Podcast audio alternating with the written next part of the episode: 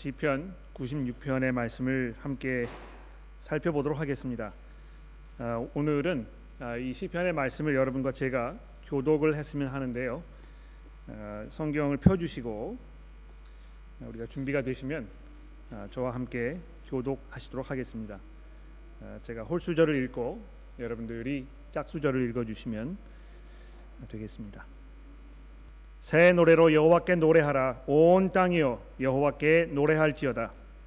여호와께 노래하며 그의 이름을 송축하며 그의 구원을 날마다 전파할지어다. 그의 영광을 백성들 가운데에 그의 기이한 행적을 만민 가운데에 선포할지어다. 무대하시니 지극히 찬양할 것이요 모든 신보다 경외할 것이며 만국의 모든 신들은 우상들이지만 여호와께서는 하늘을 지으셨음이로다. 존귀와 위엄이 그 앞에 있으며 능력과 아름다움이 그의 성소에 있도다. 만국의 족속들아 영광과 능력을 여호와께 돌릴지어다. 여호와께 돌릴지어다. 여호와의 이름에 합당한 영광을 그에게 돌릴지어다. 이해물을 들고 그의 궁정에 들어갈지어다. 아름답고 거룩한 것으로 여호와께 예배할지어다. 온 땅이여 그 앞에서 떨지어다.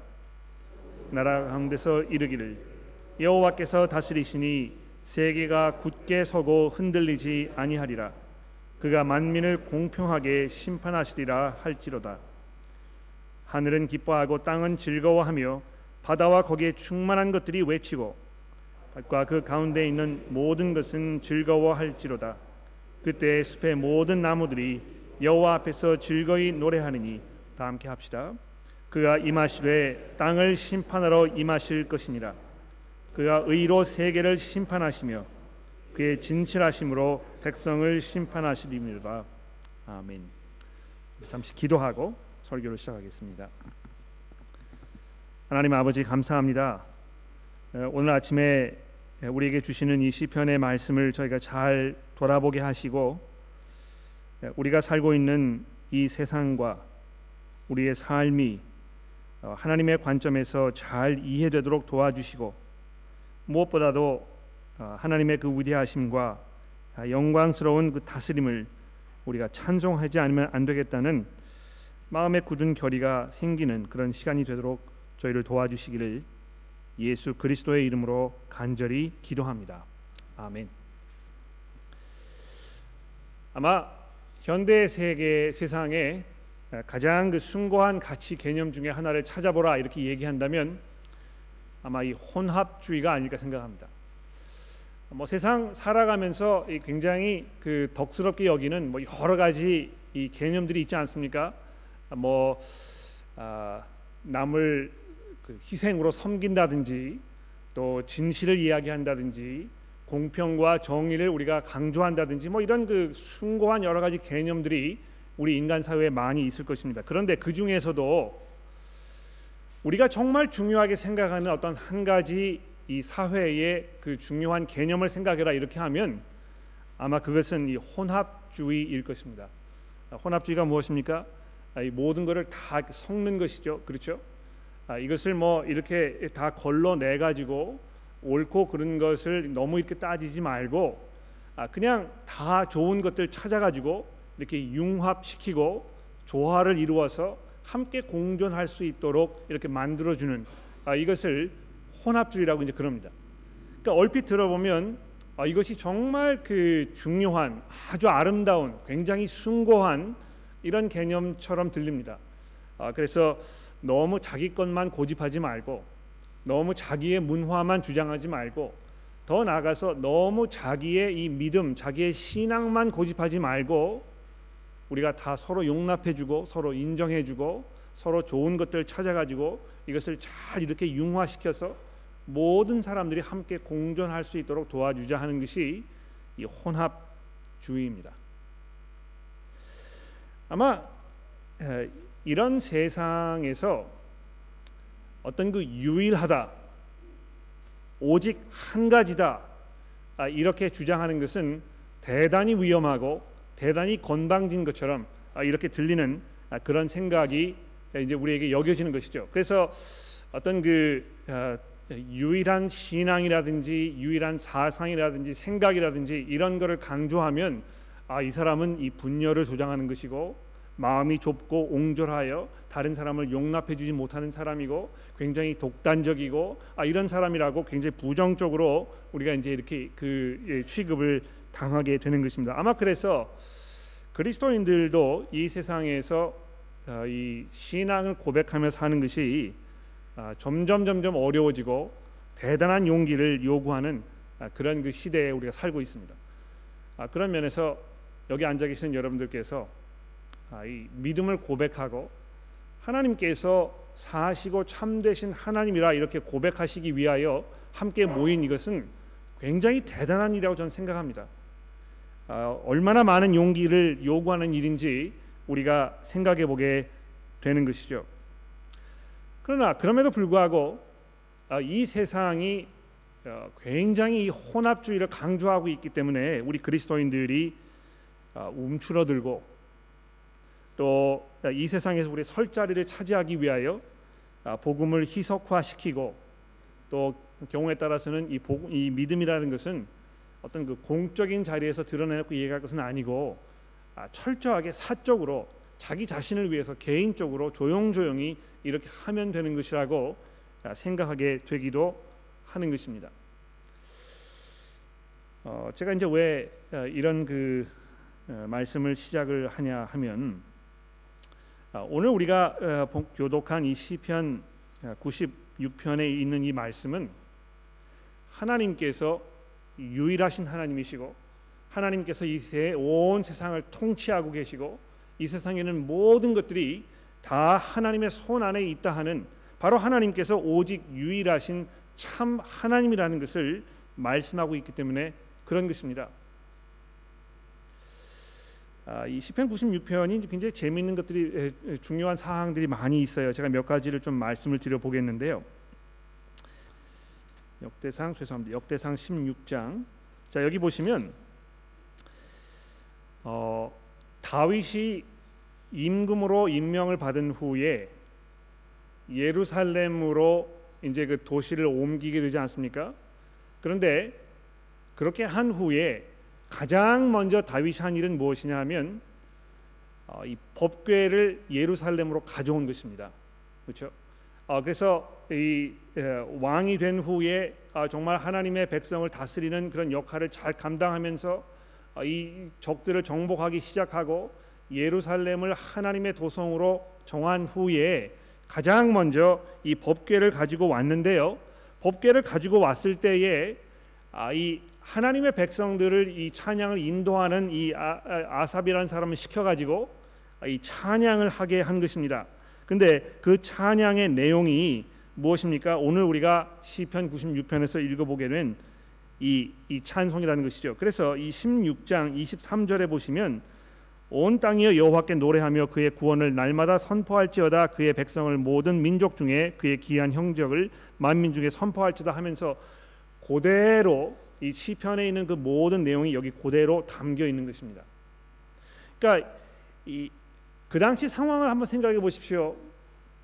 이스라엘 백성들이 이 자리에서 아, 이 다윗 왕을 왕으로 모시고 어, 하나님의 그 능력을 정말 찬송하면서 이런 그 찬송을 아주 기쁜 마음으로 할 수 있는 그런 모든 상황과 여건이 마련되었던 것입니다.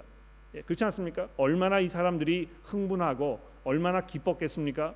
아 이제 정말 하나님께서 이 다윗 왕을 통하여 이 온 세상을 통치하실 그 때가 이제 완성된 것이구나. 하나님의 법궤가 이 블레셋 사람들의 그 진영을 돌아다니면서 그 사람들 다 무너뜨리고 그 우상들이 다 망가지고 아 이런 후에 예루살렘에 딱 들어왔을 때에 정말 흥분과 기쁨과 감사와 아 이런 것이 흘러 넘쳤을 것입니다. 자 그런데 아, 우리가 오늘 보게 되는 이 말씀은요 열왕기 상에 있는 말씀이 아니고 시편 96편 아닙니까? 그렇죠? 아, 근데 이 시편 96편은요. 제가 그 여러 번 설명을 드렸습니다만 아, 시편의 이 다섯 권으로 이루어진 그 부분에서 네 번째 부분에 들어 있는 아, 그 시편입니다. 아, 여러분 그 시편 1편 기억나십니까? 아주 오래전이기 때문에 기억이 가물가물하실지 모르겠는데요. 하나님께서 그 의로운 자를 보호하시고 그의 삶이 이 세상에서 풍족하게 할 것이라고 이렇게 약속하셨습니다. 그런데 의인이 이 세상에서 그런 풍족한 삶을 살게 되는 가장 결정적인 그 비밀 열쇠가 있다면 무엇이냐면 하나님께서 정해 놓으신 이 메시아 기름 부음 받은 자 하나님의 왕 그 왕에게 순종하고 그분을 자기의 왕으로 모시고 그 왕의 다스림 가운데 있어야 하는 것이라고 시편 2편이 얘기했던 말입니다. 그렇죠? 어 그래서 이 시편 2편에 등장하는 이 하나님의 기름 부음 받은 자가 이 온 세상을 하나님의 뜻대로 통치하시는 그 왕이시라고 이렇게 이야기하고 있는 것입니다. 자, 그런데 시편이 이렇게 쭉 이어져 가면서 어, 우리가 무엇을 보았습니까? 시편 그 제 3권 예, 우리가 이제 4권을 보고 있는데요. 이 3권의 맨 마지막 시편인 시편 89편을 보시면 한번 보시겠습니까? 시편 89편 저랑 한번 찾아봅시다. 시편 89편입니다. 여기 38절 말씀에 보시면 시편 기자가 아 이제 이렇게 노래하고 있습니다. 시편 89편 38절입니다. 그러나 주께서 주의 기름 부음 받은 자에게 노하사 물리쳐서 버리셨으며 주의 종의 언약을 미워하사 그의 관을 땅에 던져 욕되게 하셨으며 그의 모든 울타리를 파괴하시며 그의 요새를 무너뜨리셨으므로 길로 지나가는 자들에게 다 탈취를 당하며 그의 이웃에게 욕을 당하나이다. 주께서 그의 대적을 대적의 오른손을 높이시고 그의 원수의 모든 원수들을 기쁘게 하셨으나 그의 칼날은 둔하게 하사 그의 전장에서 더 이상 버티지 못하게 하셨으며 그의 영광을 그치게 하시고 그의 왕위를 땅에 엎으셨으며 그의 젊은 날을 짧게 하시고 그를 수치로 덮으셨나이다. 여호와여 언제까지니까? 스스로 영원히 숨기시겠나이까? 주의 노가 언제까지 불불듯 하시겠나이까? 나의 때가 얼마나 짧은지 기억하소서. 주께서 모든 사람을 어찌 그리 허무하게 창조하셨는지요 자 이렇게 하면서요 하나님의 기름 부음 받은 이 왕이 하나님께 버림을 받아서 아, 이 지금 뭐 지나가는 모든 사람들에게 웃음거리가 되고 그 하나님의 도성이 다 무너져 버리고 성전이 파괴되고 아, 이러한 사실들이 시편 3권의 맨 마지막 장에 등장하고 있는 것입니다. 그 얼마나 황당했겠습니까, 여러분? 예? 이 이스라엘을 다스리는 그 왕이 하나님의 기름 부음 받은 자로 온 세상을 통치하게 될 것이라고 그래서 그분 앞에 순종하고 그분을 찬양해야 복된 삶을 살 것이라고 시편이 맨 처음부터 이야기하고 있었는데 실제로 이스라엘 백성들의 삶 속에서 벌어진 이 결과는 그 왕이 하나님께로부터 버림을 당하고 예, 이스라엘 이 예루살렘이 다 무너져 버리고 그의 백성들이 포로로 잡혀가 가지고 바벨론으로 끌려가고 그 왕위에 앉아 있던 이 왕은 눈을 다 뽑아 뽑힘을 당해 가지고 장님이 되어 버리고 어, 이런 끔찍한 상황이 벌어졌는데 이 어떻게 된 것인가? 자, 그런데요. 그렇게 해서 3권이 끝나고 있습니다만 4권이 시작되면서 어, 계속해서 시편 저자는요. 이렇게 얘기합니다. 하나님께서 통치하신다. 자, 이 그 사권이 시작되는 시편 90편의 2절 말씀을 보십시오. 산이 생기기 전 땅과 세계도 주께서 조상하시기 전 곧 영원부터 영원까지 주는 하나님이시니이다. 또 어, 시편 91편으로 넘어가 보십시오. 3절부터 제가 읽어 보겠습니다. 이는 그가 너를 새 사냥꾼의 올무에서와 심한 전병에서 건지실 것이미로다. 그가 너를 그의 기스로 덮으시리니 내가 그의 날개 아래서 피하리로다. 그의 진실함은 방패와 손의 방패가 되시나니 너는 밤에 찾아오는 공포와 낮에 날아드는 화살과 어두울 때 퍼지는 전염병과 밝을 때 닥쳐오는 재앙을 두려워하지 아니하리로다. 천 명이 내 왼쪽에서 만 명이 내 오른쪽에서 엎드려지나 이 재앙이 내게 가까이 하지 못하리로다. 오직 너는 똑똑히 보리니 악인들이 보응을 보리로다. 내가 말하기를 여호와는 나의 피난처라 하고 지존자를 너의 거처로 삼았으므로 화가 내게 미치지 못하며 재앙이 내 장막에 가까이 오지 못하리니. 여기 어, 뭘 얘기하고 있습니까? 이 하나님께서 지금 어, 하나님의 그 왕을 이렇게 보호하시고 그로 하여금 이 세상을 통치하시는 그 일을 다시 재현하시겠다고 얘기하고 있는 것입니다. 그래서 이 시편 4권으로 어, 넘어가게 되면 절망 중에 있었던 이스라엘 백성들에게 하나님의 이 전권적인 그 통치와 그분의 능력과 그분의 권세를 지금 이야기하고 있는 것입니다. 근데요, 이 참 아이러니컬하지 않습니까? 아, 다윗의 왕조가 다 무너져 버려 가지고 이스라엘 백성들이 지금 바벨론에 끌려가서 포로로 노예로 아, 정말 그 보잘것없는 처절한 그런 삶을 살고 있는데 그들이 이렇게 찬송했다는 것입니다. 예. 예, 어떻게 보면 이게 좀 앞뒤가 맞지 않는 것 같아요. 아, 이 시편 96편에 있는 이 내용이 원래 열왕기상 그 16장에서 다윗의 이 통치를 이렇게 찬송하는 그런 찬송으로 충분히 우리가 이해할 수 있습니다만 지금 이게 다 무너져 버린 상태에서 바벨론에 끌려가 가지고 있는 포로들이 이렇게 찬송하는 것이요. 좀 앞뒤가 맞지 않는다는 것입니다. 어, 어제 저녁에 우리나라 축구팀이 또 다시 패배를 당했습니다. 그렇죠?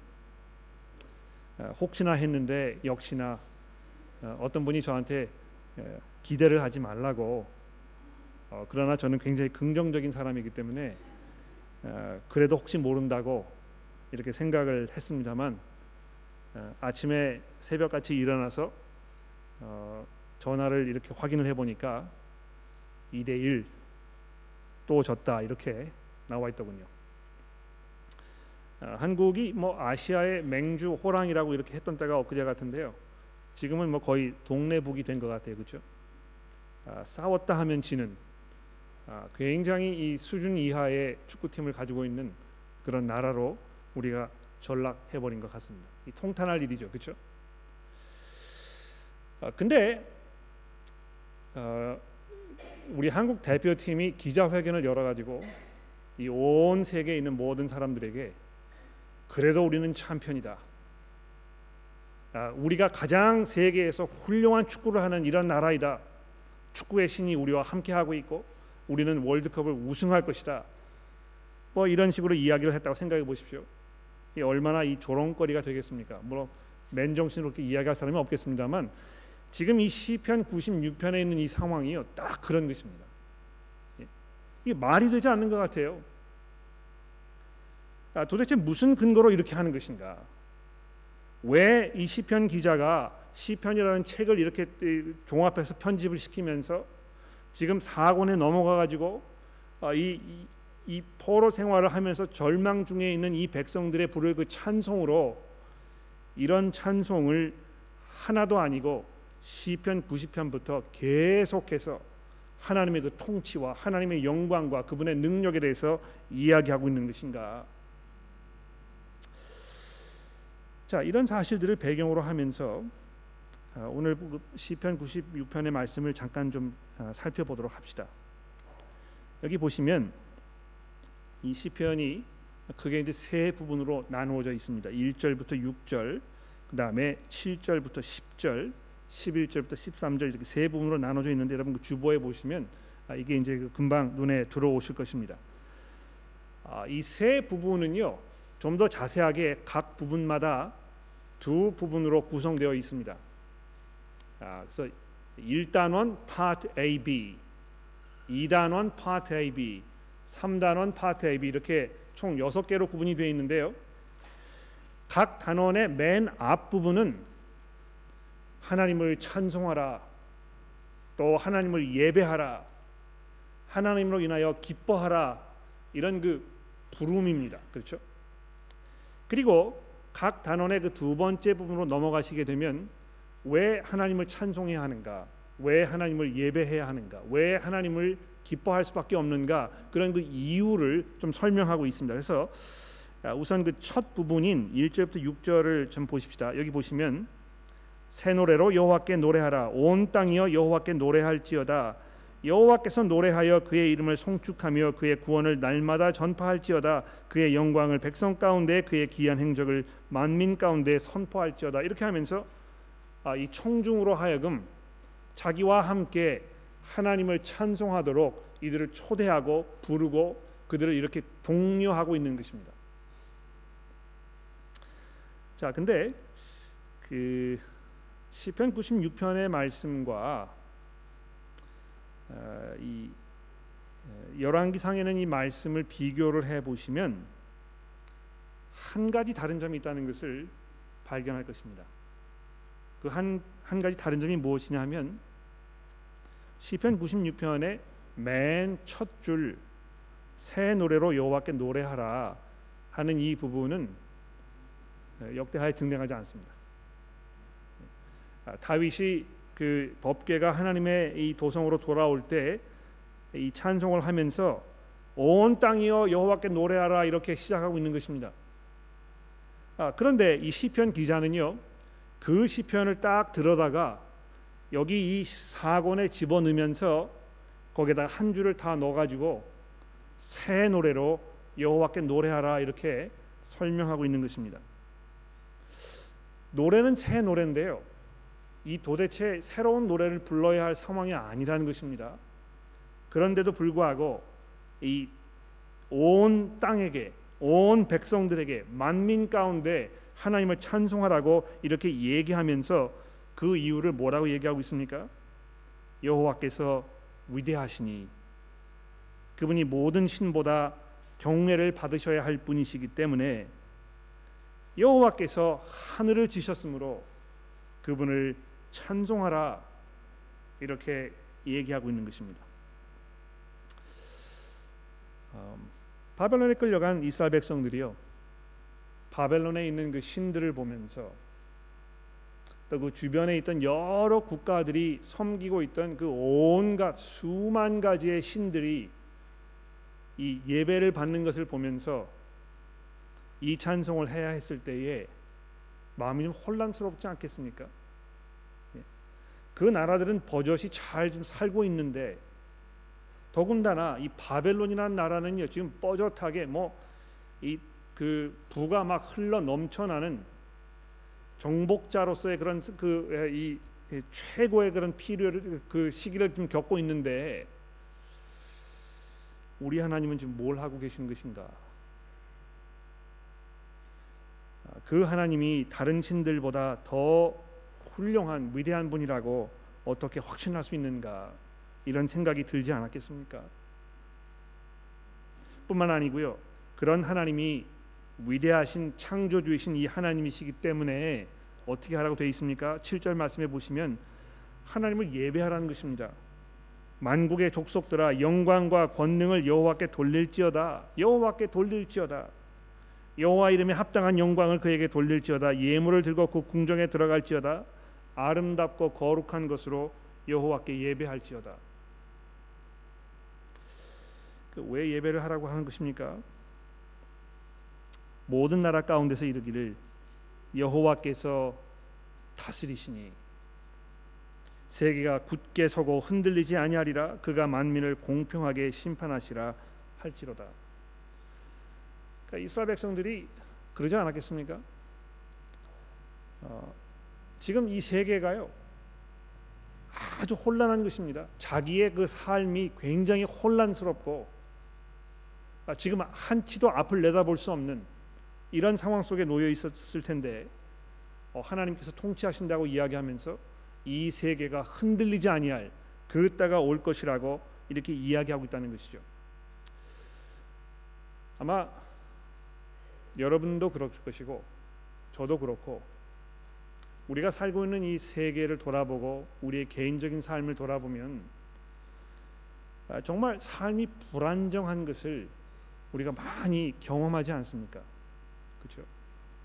아, 건강이 그 별로 좋지 않다거나 어떤 이 호주에서의 삶이 이렇게 안정적이지 못하다거나 내가 사 가지고 아, 다니고 있는 직장의 어떤 그 불안정한 모습 이런 모든 것들이 여러분과 저로 하여금 조바심을 갖게 하고 또 이 자녀들이 자라나면서 아, 지금 얘들이 잘 살 수 있을까?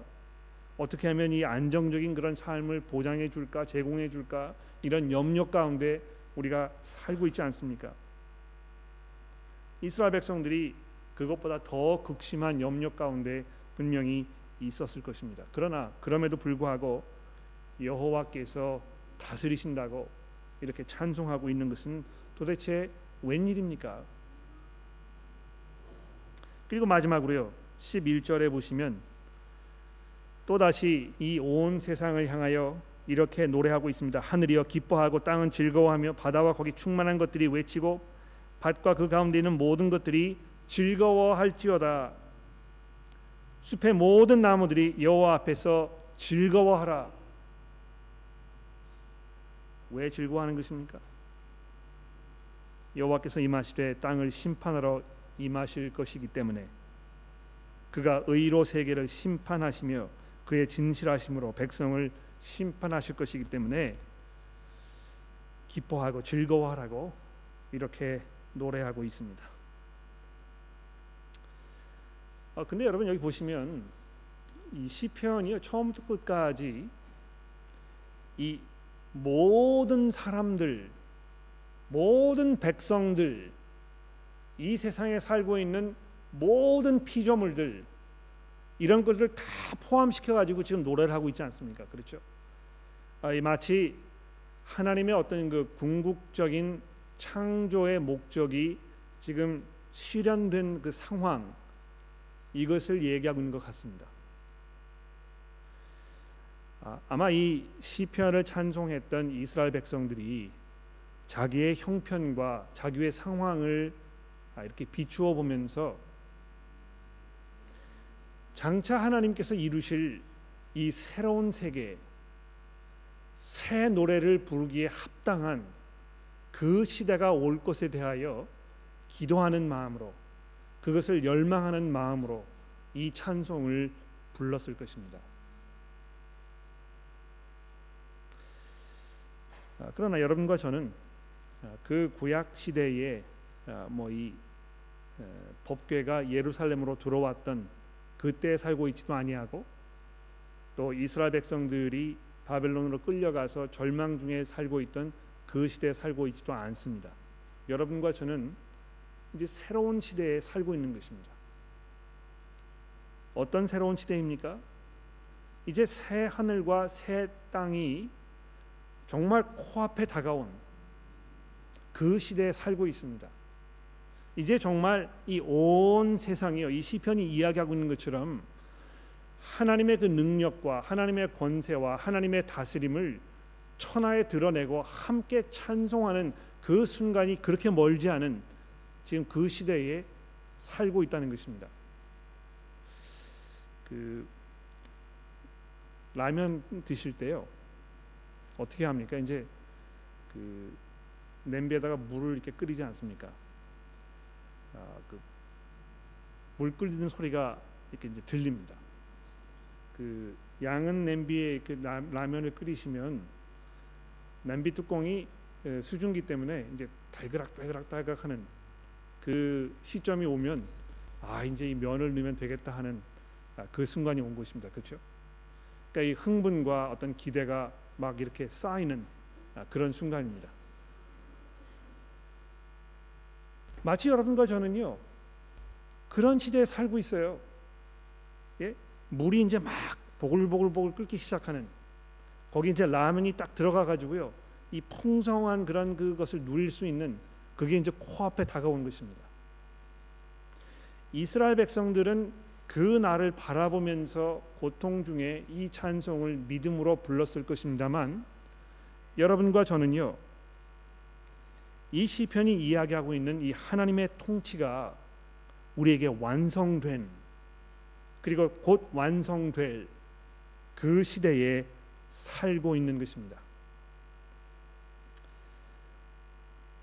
어, 하나님께서 예수 그리스도를 죽은 자 가운데서 일으키셔서 그로 하여금 이 온 세상의 주인으로 또 심판관으로 삼으셨다고 복음이 우리에게 증거해주고 있습니다. 그렇죠? 아, 이 시편 기자는 알 수 없었던 심지어 다윗도 분명하게 알지 못했던 그 하나님의 기름 부은 받은 자가 이제 이 등장하여 하나님의 이 모든 통치와 하나님의 그 권능과 이 능력을 우리에게 온전하게 보여주시는 그 시대에 여러분과 제가 지금 살고 있는 것입니다. 그래서 아, 제가 오늘 아침에 그 우리 주일 모임을 시작할 때 봉독해 드렸던 그 요한계시록의 말씀을 보시면 함께 저랑 좀 보실까요? 요한계시록 5장에 있는 말씀인데요. 아, 이것을 보면서 조금 정리를 이제 해 보도록 합시다. 요한계시록 5장에 보시면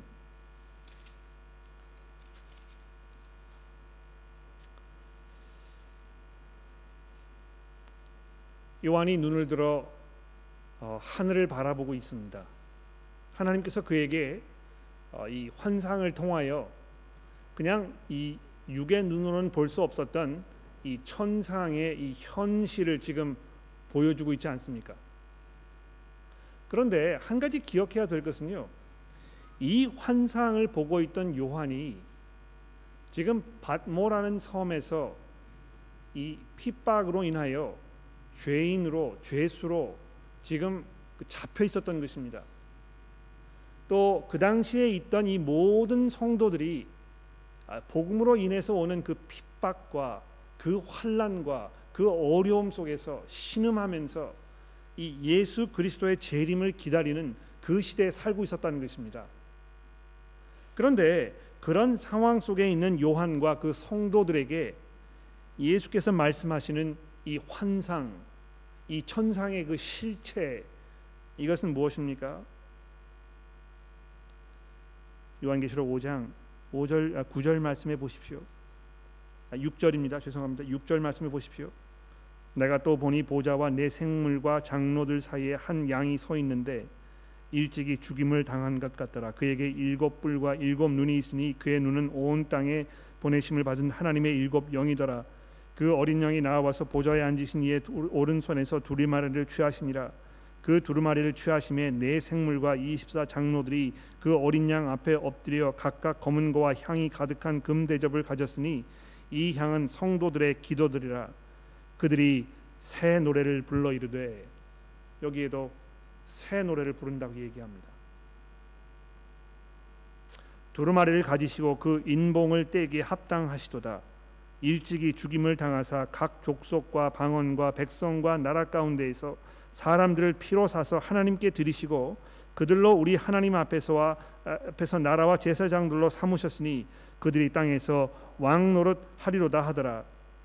내가 또 봄에 보고 들음에 보좌의 생물들과 장로들을 둘러싼 수많은 천사들의 음성이 있으니 그 수가 만만이요 천천이라 큰 음성으로 이르되 죽임을 당하신 어린 양은 능력과 부하, 지와 힘과 존귀와 영광과 찬송을 받으시기에 합당하도다.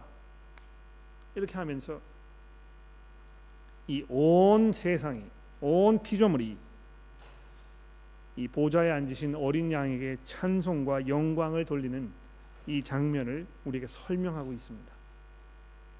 시편 96편에 있는 이 상황이 이제 이렇게 완성된 것입니다. 여러분 예수 안에 있는 사람들은 이 노래에 참여할 수 있습니다. 하나님께서 시편 2편에서 약속하셨던 그 기름 부으신 그 하나님의 왕께서 온 세상을 능력으로 정의로 공의로 심판하시면서 의인들에게 복을 주시는 그 자리에 우리가 참여할 수 있는 것입니다. 어, 우리의 삶이 불안정하게 느껴집니까? 이 혼합주의로 인해서 아, 우리의 설 자리가 점점 점점 줄어드는 것처럼 그 위기 의식을 느끼고 계십니까? 복음이라는 것이 아, 정말 보잘것없는 것처럼 보이고 이게 잘 먹혀 들어가지 않는 것처럼 느껴지십니까? 아무리 전도를 해도 여기에 대해서 아, 믿음으로 돌아서는 사람들이 생기지 않을 때 내가 기도하고 있는 내 형제 자매 내 부모님들이 도무지 이 이야기를 듣, 들으려고 하지 않을 때 오히려 이 세상 사람들이 그리스도인들을 조롱하면서 이 교회의 이 모습에 대해서 아, 이 비난하고 또 교회 자체에 있는 그런 부족한 모습들로 인하여 우리가 이 실망하게 되고 움츠러드는 그런 절망적인 상황 속에 여러분 살고 계십니까? 여러분의 개인적인 삶이 하나님 보시기에 도무지 이 합당치 않은 것처럼 보이는 그런 죄 가운데에서 내가 힘없이 아무에게도 도움되지 않는다고 생각되는 그런 비천한 삶을 살고 있다는 어떤 불안감 속에 좀 살고 계십니까? 눈을 들어 부활하신 예수 그리스도 그분을 바라보십시오. 하나님의 보좌 우편에 앉으신 이제 장차 이 세상을 공의와 정의로 심판하실 그 예수 그리스도를 기억하십시오. 잠시 후에 우리가 모두 일어나서 어, 니케아 신경을 고백할 것입니다.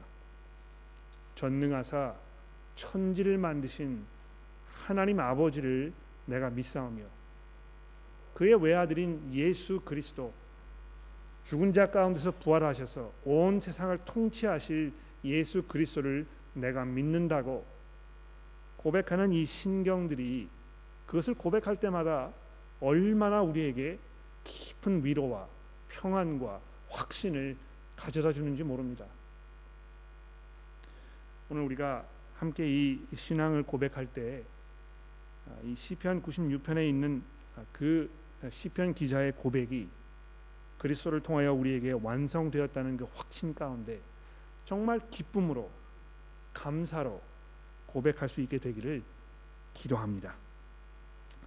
모두 일어나셔서 함께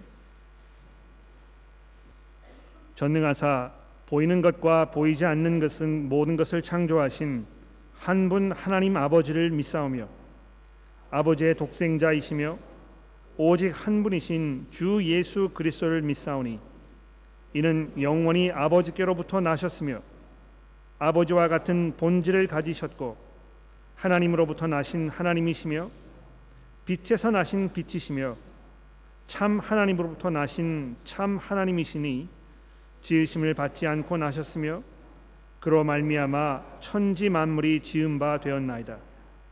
그분은 우리 인간과 우리의 구원을 위하여 하늘에서 내려오셔서 육신이 되셨고 인간이 되셨으며 고난을 받으시고 장사 되시었다가 사흘 만에 다시 살아나셔서 하늘에 오르사 산자와 죽은 자를 심판하러 오실 것을 믿사옵나이다. 성령을 믿사오니 이는 주님이시며 생명을 주시는 분이시며 아버지와 아들에게서 나오셨으니 아버지와 아들과 더불어 경배와 영광을 받으시며 선지자들을 통하여 말씀하셨나이다. 하나의 거룩하고 보편적인 사도적 교회를 믿사오며 죄 사함을 위한 하나의 세례를 고백하며 죽은 자의 부활과 오는 세상의 생명을 바라옵나이다. 아멘. 우리 서신 채로 함께 찬송합시다.